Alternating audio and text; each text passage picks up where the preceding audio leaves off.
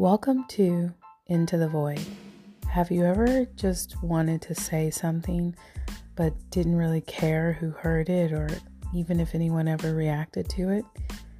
It was just a scream into the void. Well, you've come to the right place.